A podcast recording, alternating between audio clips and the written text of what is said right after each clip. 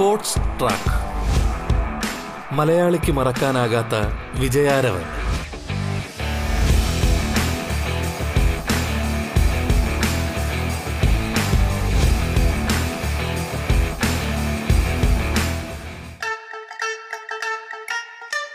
നമസ്കാരം പ്രിയ ശ്രോതാക്കളെ. Radio Kerala sports ട്രാക്കിലേക്ക് സ്വാഗതം.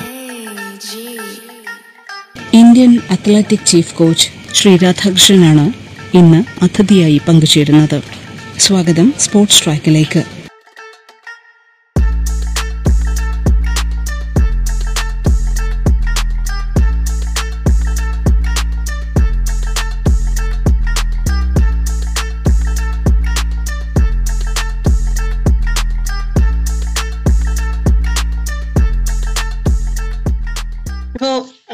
കഴിഞ്ഞ അധ്യായത്തിൽ അങ്ങയുടെ ഈ കായിക രംഗത്തേക്കുള്ള കടന്നുവരവ്. ഒരു മലയാളി എന്നുള്ള രീതിയിൽ ഇന്ത്യയുടെ മുഖ്യ പരിശീലകൻ എന്നുള്ള രീതിയിൽ ഒരു മലയാളി എത്തുന്നതിന്റെ ഒരു സന്തോഷം ഒക്കെ നമ്മൾ പങ്കുവെക്കുകയുണ്ടായി ഇപ്പോ ഈ അധ്യായത്തിൽ അങ്ങയോട് പ്രധാനമായും ചോദിക്കാനുള്ളത് ഒരു പക്ഷേ ഇന്ത്യൻ കായിക രംഗവുമായി ബന്ധപ്പെട്ട് ഇന്ന് നേരിടുന്ന പ്രശ്നങ്ങളും അതുമായി ബന്ധപ്പെട്ട ചില വിഷയങ്ങളും ഒക്കെ ചർച്ചാ വിഷയമാക്കാം എന്ന് കരുതുന്നു. ഇപ്പോ അങ്ങയെ സംബന്ധിച്ചിടത്തോളം അത്ലറ്റിക് രംഗവുമായി ബന്ധപ്പെട്ട് വളരെ കുറെ കാലമായി പ്രവർത്തിക്കുന്ന വ്യക്തിയാണ്. നമ്മുടെ അത്ലറ്റിക് രംഗം അല്ലെങ്കിൽ നമ്മുടെ കായിക രംഗം നേരിടുന്ന ഏറ്റവും വലിയ വെല്ലുവിളികൾ എന്താണെന്നാണ് അങ്ങിപ്പോ കരുതുന്നത്? ഓരോ കാലഘട്ടത്തിലും മാറി മാറി വരും എന്ന് എനിക്കറിയാം എങ്കിൽ പോലും അങ്ങിപ്പോൾ മനസ്സിലാക്കുന്ന പ്രധാന ചലഞ്ചസ് എന്തൊക്കെയാണ്? ഒന്നാമത്തെ ഏറ്റവും വലിയ ചലഞ്ച് നമ്മുടെ ജിയോഗ്രഫിക്കൽ കണ്ടീഷൻസ് ആണ്. കാരണം ഇപ്പം ഉദാഹരണത്തിന് പട്യാലയിൽ എക്സ്ട്രീം വിന്ററും എക്സ്ട്രീം സമ്മറുമാണ് ഇന്ന് ഇന്ന് ഇന്നലെ നാൽപ്പത്തി ഒമ്പത് ഡിഗ്രി സെന്റിഗ്രേഡ് ആണ്. അപ്പൊ നമുക്ക് പരിശീലിക്കാൻ പരിശീലനം നടത്താനുള്ള ഒരു നല്ല അവസ്ഥയല്ല ഈ എക്സ്ട്രീം വിന്ററും എക്സ്ട്രീം സമ്മറും അപ്പം മറ്റു വിദേശ രാജ്യങ്ങളിലൊക്കെ ആണെങ്കിൽ ഇൻഡോർ ഫെസിലിറ്റി ഉണ്ട്. അപ്പൊ ഇൻഡോർ ഫെസിലിറ്റി ഉണ്ടെങ്കിൽ എക്സ്ട്രീം വിന്ററിൽ അത് അതിന്റെ ടെമ്പറേച്ചർ ക്രമീകരിച്ച് അവിടെ പരിശീലനം നടത്താം. എക്സ്ട്രീം സമ്മറിൽ അതുപോലെ ടെമ്പറേച്ചർ ക്രമീകരിച്ച് പരിശീലനം നടത്താം. അപ്പൊ നമ്മുടെ ഇന്ത്യയിൽ ഞാനിപ്പോ കാണുന്ന ബാക്കി എല്ലാ ഏരിയയിലും നമ്മുടെ അത്ലറ്റിക്സിനെ സംബന്ധിച്ചാണെങ്കിൽ ഔട്ട്സ്റ്റാൻഡിങ് ഫെസിലിറ്റീസ് ആണ് ഇന്ത്യക്കുള്ളത്. ഇപ്പം വേറൊരു വികസിത രാഷ്ട്രങ്ങളിൽ ഉള്ളതിനേക്കാളും കൂടുതൽ ഒന്ന് പറഞ്ഞാൽ കൂടുതൽ തന്നെ ഉള്ള കായിക സൗകര്യങ്ങൾ. ഗവൺമെന്റ് ആണെങ്കിൽ തന്നെയും പലതലത്തിൽ ആ ഗ്രാസ് റൂട്ട് ലെവൽ മുതൽ കായിക താരങ്ങളെ കൊണ്ടുവരാനുള്ള ഒരു പ്ലാനിങ് ഉണ്ട്. അപ്പം അങ്ങനെ നോക്കുകയാണെങ്കിൽ യാതൊരുവിധ അപാ അപര്യാപ്ത അപാകതകളും ഞാൻ കാണുന്നില്ല. ഞാൻ ഞാൻ കാണുന്നത് ഏറ്റവും വലിയ ഒരു പ്രശ്നം എന്ന് പറഞ്ഞാൽ ഓൾ വെതറിൽ നമുക്ക് ട്രെയിൻ ചെയ്യാനുള്ള ഫെസിലിറ്റി അതായത് ഒരു ഇൻഡോർ ഫെസിലിറ്റി ഇപ്പോൾ ഉദാഹരണത്തിന് കേരളത്തിലാണ് നമ്മൾ നാഷണൽ ക്യാമ്പ് നടത്തുന്നതെങ്കിൽ ഇപ്പം നമുക്ക് പരിശീലനം സാധ്യമല്ല. കാരണം ഭയങ്കര മഴയാണ്. രണ്ടു മാസം മൊത്തം മഴയായിരിക്കും. അപ്പം അതുപോലെ തന്നെ ഇപ്പം ബാംഗ്ലൂർ ആണെങ്കിൽ തന്നെയും ഈ എല്ലാ കായിക താരങ്ങളെയും ബാംഗ്ലൂർ ഒരുവിധം നല്ല കാലാവസ്ഥയാണ്. എല്ലാ കായിക താരങ്ങളെയും ബാംഗ്ലൂരിൽ കൊണ്ടുവരാനുള്ള അവിടെ അക്കോമഡേഷൻ ഫെസിലിറ്റി അപ്പൊ നമുക്ക് അത്യാവശ്യമായിട്ട് വേണ്ട ഒരു ആവശ്യം ഞാൻ കാണുന്നത് all training all weather training facility that is an indoor stadium indoor athletic facility അത് നോർത്തിലും വേണം സൗത്തിലും വേണം.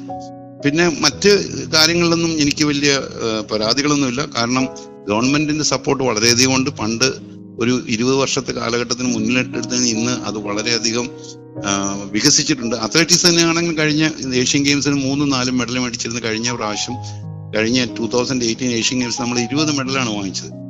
അപ്പം ഇമ്പ്രൂവ്മെന്റ് എല്ലാ തരത്തിലും ഉണ്ട് അപര്യാപ്തത ഞാൻ കാണുന്ന ഈ പരിമിതി. ഏത് വെതറിലും നമുക്ക് ട്രാക്ക് ട്രെയിനിങ് ചെയ്യാനുള്ള ഒരു ഫെസിലിറ്റി അപ്പം പട്ടിയാലയിലാണെങ്കിൽ എക്സ്ട്രീം വിന്ററിലും എക്സ്ട്രീം സമ്മറിലും നമുക്ക് ട്രെയിൻ ചെയ്യാനുള്ള ഒരു ഫെസിലിറ്റി ആണ് ഞാൻ കാണുന്ന ഒരു കുറവ്. മറ്റ് ഇപ്പം കേരള ഗവൺമെന്റ് ആണെങ്കിൽ തന്നെ വളരെയധികം എന്തുമാത്രം ഇപ്പം ജി വി രാജ സ്കൂൾ അതുപോലെ അതൊക്കെ വളരെ ഉയർന്നു വന്നിരിക്കുകയാണ്. പിന്നെ ഖേലോ ഇന്ത്യ അങ്ങനെയുള്ള പ്രോഗ്രാമൊക്കെ ആയിട്ട് സംയോജിപ്പിച്ച് അതുപോലെ കേരള ഗവൺമെന്റ് ഹോസ്റ്റലുകളുണ്ട് ഇപ്പൊ പുതിയ കേരള ഗവൺമെന്റ് മിനിസ്റ്റർ തന്നെ ഇന്നലെ മിനിസ്റ്റർ തന്നെ പറഞ്ഞു ഇത് വളരെ വിപുലീകരിക്കും. നമ്മുടെ പുള്ളിക്ക് അത് ഈ കേരളത്തിലെ കേരളമാണല്ലോ നഴ്സറി. പ്രത്യേകിച്ച് അത്ലറ്റിക്സിന്റെ. അത് നന്നായിട്ട് കൊണ്ടുവരാനുള്ള എല്ലാ പ്ലാനിങ്ങും ഒക്കെ ചെയ്യുന്നുണ്ട്. അതുകൊണ്ട് വലിയ കുഴപ്പമൊന്നുമില്ല.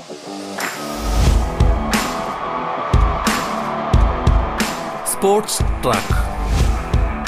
മലയാളിക്ക് മറക്കാനാകാത്ത വിജയാരവൻ.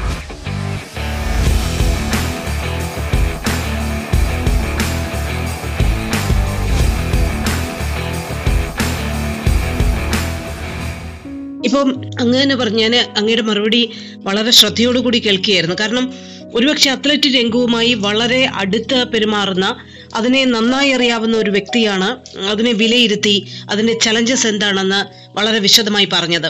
അപ്പൊ അങ്ങയുടെ വാക്കുകൾ കേൾക്കുമ്പോൾ വളരെ ശുഭകരമായിട്ടുള്ള കാര്യങ്ങളാണ് ഞങ്ങളുടെയൊക്കെ മനസ്സിലേക്ക് കടന്നു വരുന്നത് അതായത് വിദേശ രാജ്യങ്ങളോട് കിടപിടിക്കാവുന്ന തരത്തിൽ നമ്മുടെ ഫെസിലിറ്റി ഇംപ്രൂവ് ചെയ്ത് കഴിഞ്ഞിരിക്കുന്നു ഫെസിലിറ്റികൾ നമുക്ക് വന്നു കഴിഞ്ഞിരിക്കുന്നു എന്നുള്ള ആത്മവിശ്വാസം അങ്ങ് പറയുകയുണ്ടായിട്ടുണ്ട്.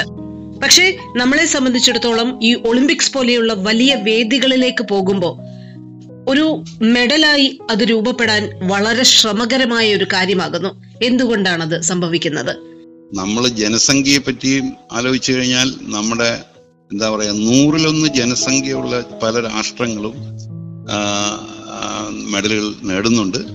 ഇതിന് എന്താണ് ഇതിനൊരു എന്ന് പറഞ്ഞാൽ ഫെസിലിറ്റി ആണോ അല്ല. നമുക്കൊരു ഇന്ത്യ ഇന്ത്യയ്ക്ക് ഒളിമ്പിക്സിലോ വേൾഡ് ചാമ്പ്യൻഷിപ്പിലോ മെഡൽ നേടാനുള്ള എല്ലാ ഫെസിലിറ്റികളും നമുക്കിവിടെ ഉണ്ട്. ഒന്നാമത്തെ കാര്യം നമ്മുടെ ജനറ്റിക്കൽ സ്ട്രക്ചറാണ് കാരണം നമ്മൾ എന്താ പറയാ നമ്മുടെ അറിയാമല്ലോ അഞ്ച് നാല് ജീൻസ് ആണ് ഇന്ത്യയിലുള്ളത്. ഒന്ന് ആര്യൻസ് ദ്രാവിഡൻസ് നീഗ്രോസ് മംഗോളിയൻസ്. ഇത് ഒരു മറ്റു രാജ്യങ്ങളിലെല്ലാം ഈ നാല് ക്രീഡ്സ് ഉണ്ടെങ്കിലും ഇതൊക്കെ ഇന്ററാക്ട് ചെയ്യുന്നു. പക്ഷെ നമ്മൾ മംഗോളിയൻസ് ദ്രാവിഡൻസുമായിട്ട് ഇത് ചെയ്യുന്നില്ല. ആര്യൻസ് ദ്രാവിഡൻസുമായിട്ട് പോകുന്നില്ല. Even we have negroes. പക്ഷെ ഇത് ഇങ്ങനെ ഈ നാല് ഡിഫറെന്റ് ക്രീഡ് അത് തന്നെ ഒരു ജീൻ ഉള്ളത് തന്നെ നമുക്ക് ഒരു ബുദ്ധിമുട്ട്. പല പല ഇപ്പൊ എല്ലാം ഇപ്പം ഞാൻ ഒരു ഉദാഹരണം പറയുകയാണ്. കേരളത്തിൽ നല്ല ജംബോസും നല്ല സ്പ്രിന്റേഴ്സും പക്ഷെ കേരളത്തിൽ throwers long and middle distance റണ്ണേഴ്സും ഇല്ല. കാരണം നമ്മുടെ ആ ജീനും നമ്മുടെ ആ എന്താ പറയാ ജിയോഗ്രഫിക്കൽ കണ്ടീഷൻസ് അതൊന്ന് പിന്നെ എന്താ പറയാ വേറെ ചോദിച്ചു കഴിഞ്ഞാൽ നമ്മുടെ കായിക താരങ്ങളും നമ്മളുടെ പരിശീലരും കുറച്ചുകൂടെ ഡെഡിക്കേറ്റഡ് ആണ്. ഇന്നെന്ന് പറഞ്ഞു കഴിഞ്ഞാൽ നമ്മുടെ നമുക്കാർക്കും ഒരു ഫോക്കസ് നമ്മുടെ കായികത്വം ഞാൻ പറയാം ആദ്യം നമ്മുടെ കായിക താരങ്ങൾക്ക് എന്താ പറയാ നമ്മുടെ പൊതുവെ നമ്മുടെ ഈ അത്ലറ്റിക്സ് ചെയ്യുന്ന ഞാൻ കുറച്ച് പറയല്ല സാധാരണ നമ്മുടെ ഈ ജീവിത നിലവാരം ഒരു ഏകദേശം മിഡിൽ ക്ലാസ്സിന് താഴെയുള്ള കുട്ടികളാണ്. ഹയർ ക്ലാസ്സിലുള്ള കുട്ടികളാരും അത്ലറ്റ് കാരണം ഇത് വളരെ ഡിഫിക്കൽട്ട് അപ്പൊ അവരുടെ ആദ്യത്തെ ഒരു മോട്ടിവേഷൻ എന്ന് പറഞ്ഞാൽ ഒരു ജോലി സമ്പാദിക്കുക അത്ലറ്റ്സ് ആ ജോലി സമ്പാദിച്ചു കഴിഞ്ഞാൽ പലരും ഈ രംഗത്തോട് വിട പറയുകയാണ്.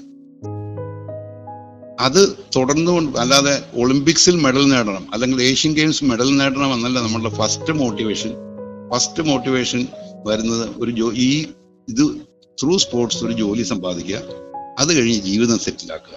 അല്ലാതെ നമുക്ക് നമ്മളുടെ കായിക താരങ്ങൾക്കൊരു മോട്ടിവേഷൻ ഏഷ്യൻ ഗെയിംസിലോ ഒളിമ്പിക്സിലോ മെഡൽ നേടണമെന്ന് ഉള്ള ഒരു മോട്ടിവേഷൻ വളരെ ഞങ്ങളെ കൊണ്ട് സാധിക്കത്തില്ല എന്നുള്ള ഒരു മാനസിക നിലയാണ് നമ്മുടെ ഈവൻ നമ്മുടെ സീനിയർ കായിക താരങ്ങൾ തന്നെയാണെങ്കിൽ. അപ്പൊ അത് നമുക്ക് സാധിക്കത്തില്ല എന്നുള്ളൊരു ചിന്തയാണ്. അതല്ല ആ ചിന്താഗതിക്ക് മാറി വരികയാണ്. നമ്മൾ തീർച്ചയായിട്ടും നിങ്ങൾക്ക് ഒരു ചോദ്യത്തിന് ഒരു ഉത്തരം തന്നെ ഈ ഒളിമ്പിക്സിൽ നിന്ന് അത്ലറ്റിക്സ് കിട്ടിയേക്കാം എന്ന് വിശ്വസിക്കുന്നു. കാരണം അങ്ങനെയുള്ളൊരു ശുഭാപ്തി വിശ്വാസത്തിലാണ് ഞങ്ങൾക്ക് ഒരു മെഡലെങ്കിലും ഈ ഒളിമ്പിക്സിൽ നേടണം എന്നുള്ള രീതിയിലാണ് ഞങ്ങളുടെ പരിശീലനങ്ങളും മറ്റെല്ലാം ക്രമീകരിച്ചത്. കുറച്ച് ഈ പെൻഡമിക്സ് ഞങ്ങളെ ഉപദ്രവിച്ചെങ്കിലും അത് തീർച്ചയായിട്ടും നിങ്ങൾ കേരളത്തിനും ഇന്ത്യക്കും ഈ ഒരു ഉത്തരം ചിലപ്പം മാറി ഈ ചോദ്യത്തിനുള്ള ഉത്തരം നമുക്ക് കിട്ടിയേക്കാം ഈ ഒളിമ്പിക്സിനോട് അനുബന്ധിച്ച്. കാരണം നമുക്ക് രണ്ട് മൂന്ന് മെഡലൊക്കെയാണ് സാധാരണ ഒളിമ്പിക്സ് കിട്ടിക്കൊണ്ടിരിക്കുന്നത്. അത് ടു ഡിജിറ്റ്സ് മെഡൽ ആകുമെന്നാണ് ഗവൺമെന്റിന്റെ വിശ്വാസവും. അതാത് കായിക സംഘടനകളുടെയും കായിക താരങ്ങളുടെയും പരിശീലകരുടെയും വിശ്വാസം. അത് മുഖ്യ മുഖ്യ ചീഫ് ചീഫ് കോച്ച് എന്നുള്ള ചീഫ് കോച്ച് മുഖ്യ പരിശീലനം എന്നുള്ള അത്ലറ്റിക്സിന്റെ ഇത് വിലയിരുത്തുകയാണെങ്കിൽ നമ്മൾക്ക് മെഡൽ സാധ്യത ഈ ഒളിമ്പിക്സിലുണ്ട്. പക്ഷേ മെഡൽ കിട്ടുമെന്ന് ആർക്കും ഗ്യാരണ്ടി പറയാൻ പറ്റത്തില്ല. അത് ഒരു കായിക താരത്തിന്റെ അന്നത്തെ പ്രകടനം പോലിരിക്കും. പക്ഷെ ഏതായാലും നമുക്ക് വിശ്വസിക്കാൻ നല്ല നല്ലൊരു വാർത്തയായിരിക്കും ഈ ഒളിമ്പിക്സ് അത്ലറ്റിക്സിനെ സംബന്ധിച്ച് കൊണ്ടുവരുന്നതെന്ന് വിശ്വസിക്കുന്നു. അതിനുള്ള കഠിന പ്രയത്നം ആണ് ചെയ്തിരിക്കുന്നത്. അത് കൂടുതൽ എനിക്ക് ഇതിനെപ്പറ്റി പറയാം സ്പോർട്സ് ട്രാക്ക്. മലയാളിക്ക് മറക്കാനാകാത്ത വിജയാരവൻ. സ്പോർട്സ് ട്രാക്കിൽ ഇടവേള.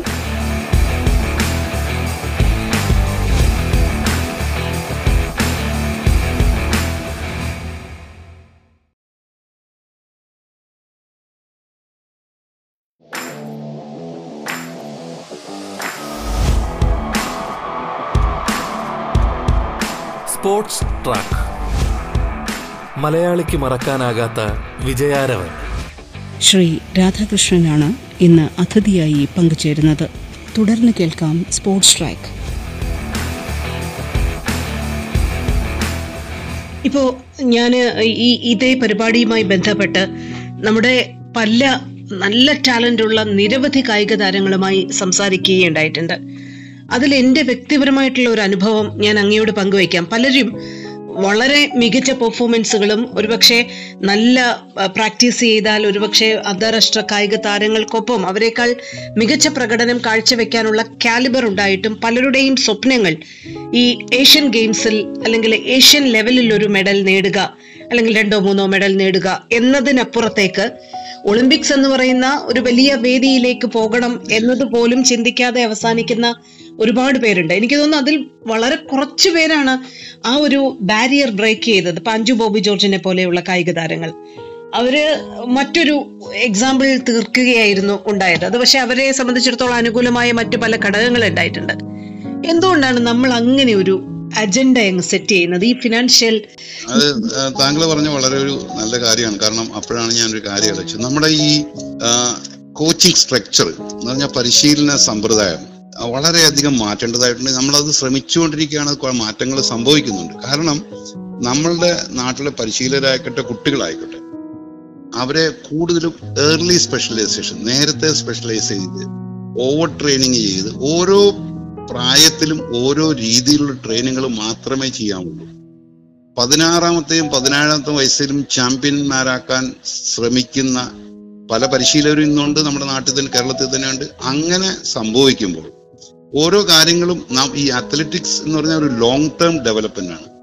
ഏകദേശം പതിനായിരം മണിക്കൂറുകൾ പരിശീലനം നടത്തിയ പതി- പതിനായിരം മണിക്കൂർ എന്ന് പറഞ്ഞു കഴിഞ്ഞാൽ ഒരു കായിക താരം ജനിക്കുമ്പോൾ മുതലല്ല അല്ലെങ്കിൽ നടക്കാൻ തുടങ്ങുമ്പോൾ മുതലല്ല ഏകദേശം ഒരു പതിമൂന്ന് പതിനാല് വയസ്സ് മുതൽ പതിനായിരം മണിക്കൂർ തുടർച്ചയായിട്ട് ഒരു പ്രോപ്പർ പ്ലാനിങ്ങിൽ ട്രെയിനിങ് ചെയ്താൽ മാത്രമേ ഒരു ഇരുപത്തി ആറ് ഇരുപത്തി ഏഴ് വയസ്സിൽ അവരുടെ ഹൈ പൊട്ടൻഷ്യൽസ് നമുക്ക് കിട്ടത്തുള്ളൂ. വേറെ നമ്മൾ ഈ പതിനായിരം മണിക്കൂർ ഏകദേശം ഒരു പതിനെട്ടോ പത്തൊൻപതോ വയസ്സുകൊണ്ട് അവസാനിപ്പിക്കണം. പതിനായിരം മണിക്കൂറുകൾ എന്ന് പറഞ്ഞാൽ ഏകദേശം പത്ത് വർഷമാണ് കണക്കാക്കുന്നത്. ഈ പതിനായിരം മണിക്കൂറുകൾ മൂന്നോ നാലോ വർഷം കൊണ്ട് അവസാനിപ്പിക്കും. അത് എന്താന്ന് വെച്ചാൽ ഓവർ ട്രെയിനിങ് പോപ്പുലാരിറ്റിക്ക് വേണ്ടിയും ആ കോച്ച് പരിശീലകന്റെ പോപ്പുലാരിറ്റിയും കുട്ടിയുടെ നാഷണൽ സ്കൂൾസിൽ ഒരു മെഡൽ വന്നു കഴിഞ്ഞാൽ താങ്കൾക്ക് അറിയാമല്ലോ എന്താ അതിന്റെ ഒരു പബ്ലിസിറ്റി അപ്പം ഈ ചെറിയ പ്രായത്തിൽ അവരെ ചാമ്പ്യന്മാരാക്കാൻ ശ്രമിക്കുമ്പോൾ ഓവർ ട്രെയിനിങ്ങും അതുപോലെ തന്നെ ഇഞ്ചുറീസും അതുപോലെ ബേൺ ഔട്ട്സും ബേൺ ഔട്ട്സ് എന്ന് പറഞ്ഞാൽ മാത്രമല്ല മോട്ടിവേഷണൽ ആസ്പെക്ട്സും ഒക്കെ എഫക്ട് ചെയ്യുന്നുണ്ട്. അപ്പം ഫർദർ ഇംപ്രൂവ്മെന്റ് ഉണ്ടാകാൻ ബുദ്ധിമുട്ടാണ്. ഇപ്പം പതിനാല് വയസ്സ് മുതൽ പതിനാറ് വയസ്സ് വരെയുള്ള കുട്ടികൾക്ക് കൊടുക്കേണ്ട ട്രെയിനിങ് രീതി പരിശീലന രീതി അത് വ്യത്യാസമാണ്. പതിനേഴ് മുതൽ പത്തൊൻപത് വരെ അത് വ്യത്യാസമാണ്. പത്തൊമ്പത് മുതൽ ഇരുപത്തിരണ്ട് വരെ അത് വ്യത്യാസമാണ്. ഇരുപത്തിരണ്ട് മുതൽ മുകളിലോട്ട് ആ എലിറ്റ് ഗ്രൂപ്പ് അങ്ങനെ അഞ്ച് സ്റ്റേജസ് ആണ്. ഒന്ന് കിഡ്സ് കൊച്ചുകുട്ടികൾ എട്ട് മുതൽ പത്ത് വയസ്സ്. അത് കഴിഞ്ഞ് മൾട്ടി ഇവൻ സ്റ്റേജ് പല പല സ്പോർട്സുകളും ചെയ്ത് അത് പതിനാല് മുതൽ പതിനാറ് വരെ. പതിനാറ് കഴിഞ്ഞാൽ ഒരു ഇവന്റിലേക്ക് നമുക്ക് സ്പെസിഫൈ ചെയ്യാം. For example hurdles jump throws പതിനാറ് മുതൽ പത്തൊമ്പത് വരെ ആ ഒരു ഇവന്റിലേക്ക് നമ്മൾ സ്പെഷ്യലൈസ് ചെയ്യണം. പത്തൊമ്പത് വയസ്സ് മുതൽ നമ്മൾ ഇരുപത്തിരണ്ട് വയസ്സ് വരെ ആ ആ പർട്ടിക്കുലർ ഇവന്റിൽ നമ്മൾ പെർഫോം സ്റ്റേജിലേക്ക് വരികയാണ്. ഇരുപത്തിമൂന്ന് വയസ്സ് കഴിഞ്ഞ് നമുക്ക് പറയാം എലിറ്റ് അപ്പൊ എത്ര മണിക്കൂറുകളാണ് ട്രെയിൻ ഇപ്പം പതിനാല് മുതൽ പതിനേഴ് വയസ്സുള്ള കുട്ടിയെ ഇരുപത്തിനാല് മണിക്കൂർ ട്രെയിൻ ചെയ്യേണ്ട ആവശ്യമില്ല.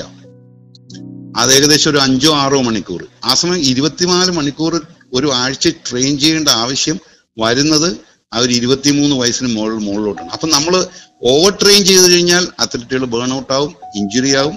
അവർക്ക് മോട്ടി ഫർദർ മോട്ടിവേഷൻ ഉണ്ടാകില്ല. കാരണം ഇഞ്ചുറി ആകുമോ അല്ലെങ്കിൽ ഫർദർ പെർഫോമൻസ് ഉണ്ടാകാതെ വരുമ്പോൾ തീർച്ചയായിട്ടും നമുക്കറിയാം എത്രയോ നല്ല കായിക താരങ്ങൾ പതിനേഴ് പതിനെട്ട് വയസ്സുകളിൽ ഈ രംഗം വിട്ടു പോകേണ്ടതായിട്ടുണ്ട് അതും ഒരു കാരണമാണ് നമുക്ക് ഈ ഹൈ ലെവൽ പെർഫോമൻസ് ഇപ്പം ഈ ജൂനിയർ ലെവലിൽ നമ്മൾ ഭയങ്കര ചാമ്പ്യൻസ് ആണ്. ജൂനിയർ വേൾഡ് ചാമ്പ്യൻഷിപ്പ് ആയിക്കോട്ടെ junior youth championship junior Asian championship ആയിക്കോട്ടെ. വളരെയധികം മെഡലുകൾ നേടുന്നുണ്ട്. പക്ഷെ നമ്മൾ വേൾഡ് ലെവലിലേക്ക് പോകാത്തതിന്റെ മെയിൻ റീസൺ ഈ ഏർലി സ്പെഷ്യലൈസേഷനും ഓവർ ട്രെയിനിങ്ങുമാണ്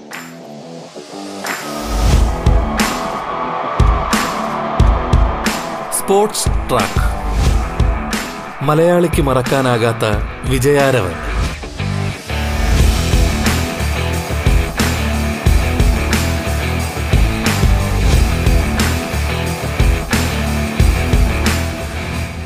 ചെറിയ പ്രായത്തിൽ അമിതമായ ട്രെയിനിങ് കൊടുത്ത് അവരുടെ എന്താ പറയാ വളർച്ചയെ തന്നെ മുരടിപ്പിക്കുക എന്നുള്ളതാണ് നമ്മൾ മലയാളത്തിൽ പറഞ്ഞു കഴിഞ്ഞാൽ. അപ്പൊ ഇത് ലോങ് ടേം ഡെവലപ്മെന്റിൽ പോയി കഴിഞ്ഞാൽ മാത്രമേ പക്ഷെ ഒത്തിരി മാറ്റങ്ങൾ സംഭവിക്കുന്നുണ്ട്. മൂന്നാൽ വർഷമായിട്ട് നമ്മൾ ഇത് കണ്ടിന്യൂസ് ആയിട്ട് പല സെമിനാറുകളും നല്ല കോച്ചസ് എഡ്യൂക്കേഷൻസ് ഒക്കെ നടത്തി അത് കുറച്ച് മാറ്റങ്ങൾ വരുന്നുണ്ട്. പക്ഷെ അതങ്ങനെ പെട്ടെന്ന് വരത്തില്ല. തീർച്ചയായിട്ടും രണ്ടായിരത്തി ഇരുപത്തിനാലൊക്കെ ആകുമ്പം ഇതിനേക്കാളും ഒരു മികച്ച പരിശീലന രീതിയായിരിക്കും നമുക്കുണ്ടായിരിക്കുന്നത്.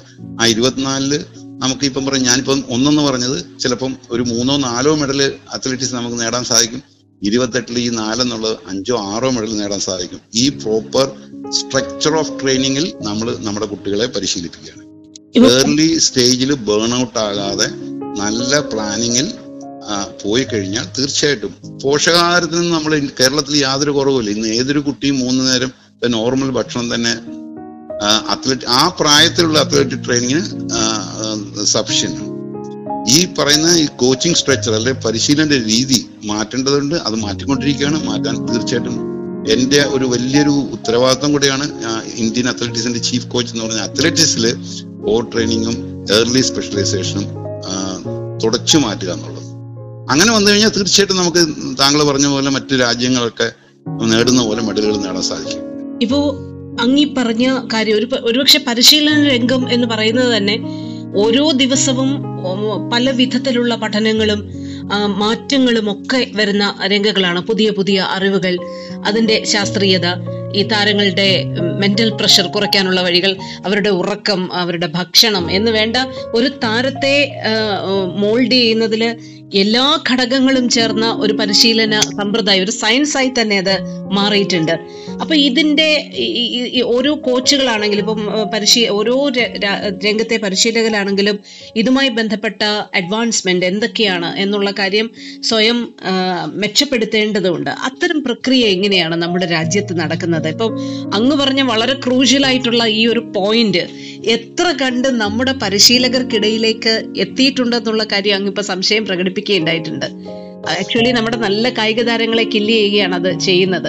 അപ്പൊ എത്രയും പെട്ടെന്ന് ഇത് എങ്ങനെയാണ് നമുക്ക് എത്തിക്കാൻ കഴിയുക എന്നുള്ളത് അങ്ങ് ചിന്തിക്കുന്നത്.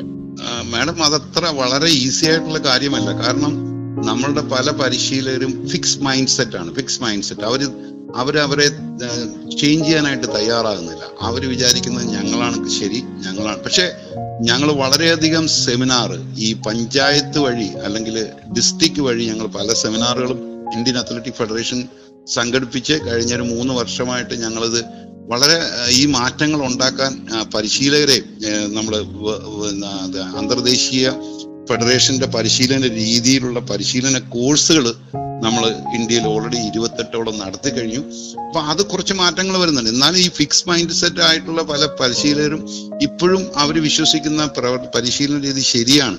ഈ കോച്ച് എന്ന് പറയുന്ന പരിശീലകന്റെ ഈ പഠിത്തം എന്ന വിദ്യാഭ്യാസം അത് അവസാനിക്കരുത് എന്ന് ആ പഠനം നിർത്തുന്നോ അന്ന് മുതൽ ഒരു പരിശീലകൻ ഇല്ലിറ്ററേറ്ററായി മാറുകയാണ്. അതിപ്പം മറ്റ് ഏത് രംഗത്താണെങ്കിൽ തന്നെയും. ഞാനിപ്പം എനിക്ക് ഏകദേശം അറുപത്തിമൂന്ന് വയസ്സായി. ഞാൻ അറുപത്തിരണ്ട് വയസ്സ് അറുപത്തൊന്ന് വയസ്സുള്ളപ്പോൾ ഞാൻ പരിശീലനത്തിന് പഠിക്കാനായിട്ട് യു എസ് എ പോയി. യു എസ് എ ദിലേവാര യൂണിവേഴ്സിറ്റിയിൽ ഒരു മാസം താമസിച്ച് പരിശീലന രീതികളെ പറ്റി വളരെ വിപുലമായി പഠിക്കും. അപ്പം പലരും എന്നോട് ഈ പ്രായത്തിൽ എന്ത് കോച്ചിങ് കോഴ്സിന് പോകുന്നു? എന്ത് ആവശ്യം എന്നാൽ ഒരു പരിശീലകന്റെ പഠനം ഒരിക്കലും അവസാനിക്കുന്നില്ല.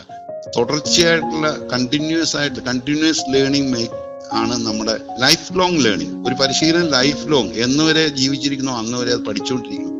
ഈ രംഗത്ത് വരുന്ന മാറ്റങ്ങൾ ഇന്നത്തെ മാഡം പറഞ്ഞ പോലെ ഇന്നത്തെ സ്പോർട്സ് പരിശീലനം എന്ന് പറഞ്ഞാൽ athlete centred science based coach driven അപ്പൊ കോച്ചിന് കുറച്ച് ഉത്തരവാദിത്തമേ ഉള്ളൂ. പക്ഷെ ഫുള്ളി സയന്റിഫിക് ആണ്. സയൻസിന് ഇപ്പം തന്നെ പഴയ റെക്കോർഡുകൾ എത്രയോ റെക്കോർഡുകൾ പുതുത പുതുതായി മ- എല്ലാ വർഷവും മാറി മാറി വരുന്നു. കാരണം ഈ സയൻ ഈ രംഗത്തുള്ള സയൻസിന്റെ ഇമ്പ്രൂവ്മെന്റ് ആണ്. അപ്പൊ സ്പോർട്സ് സയൻസിനെ സപ്പോർട്ട് എടുക്കുന്ന സപ്പോർട്ട് ചെയ്ത് മാത്രമേ ഇന്നത്തെ കായിക പരിശീലനം ഇപ്പൊ താങ്കൾ പറഞ്ഞ പോലെ തന്നെ nutrition rest recovery training physiological aspects biomechanical ഇതെല്ലാം കടന്നാണ് കോച്ചിങ് അപ്പം ഒരു പരിശീലകന് അത്രയും ചിലപ്പം ഇതില്ലെങ്കിൽ തന്നെയും അതിനുള്ള support biomechanical expert physiological expert psychological expert ഇവരെല്ലാവരും കൂടിയുള്ള ഒരു രീതി. അതും അത്ലറ്റ് സെന്റഡ് അത്ലറ്റിനെ കേന്ദ്രീകരിച്ച് വേണം. അത്ലറ്റിന്റെ വികസനത്തെ കേന്ദ്രീകരിച്ച് വേണം.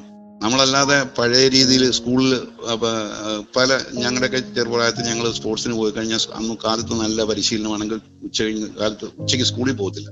നേരെ വീട്ടിൽ വന്ന് കിടന്നുറങ്ങും പക്ഷെ അങ്ങനെയൊന്നുമല്ല ഇന്നത്തെ സ്പോർട്സ് പരിശീലനം എന്ന് പറഞ്ഞാൽ വിദ്യാഭ്യാസവും സ്പോർട്സും ഒരേ രീതിയിൽ കൊണ്ടുപോയി അവരുടെ ഹൈ പെർഫോമൻസ് എത്തിക്കുക എന്നുള്ളത്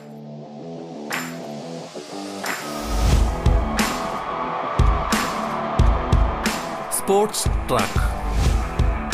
മലയാളിക്ക് മറക്കാനാകാത്ത വിജയാരവൻ. ശ്രീ രാധാകൃഷ്ണനാണ് നമ്മോടൊപ്പം അതിഥിയായി പങ്കുചേർന്നത്. സ്പോർട്സ് ട്രാക്ക് പൂർണമാകുന്നു. നമസ്കാരം.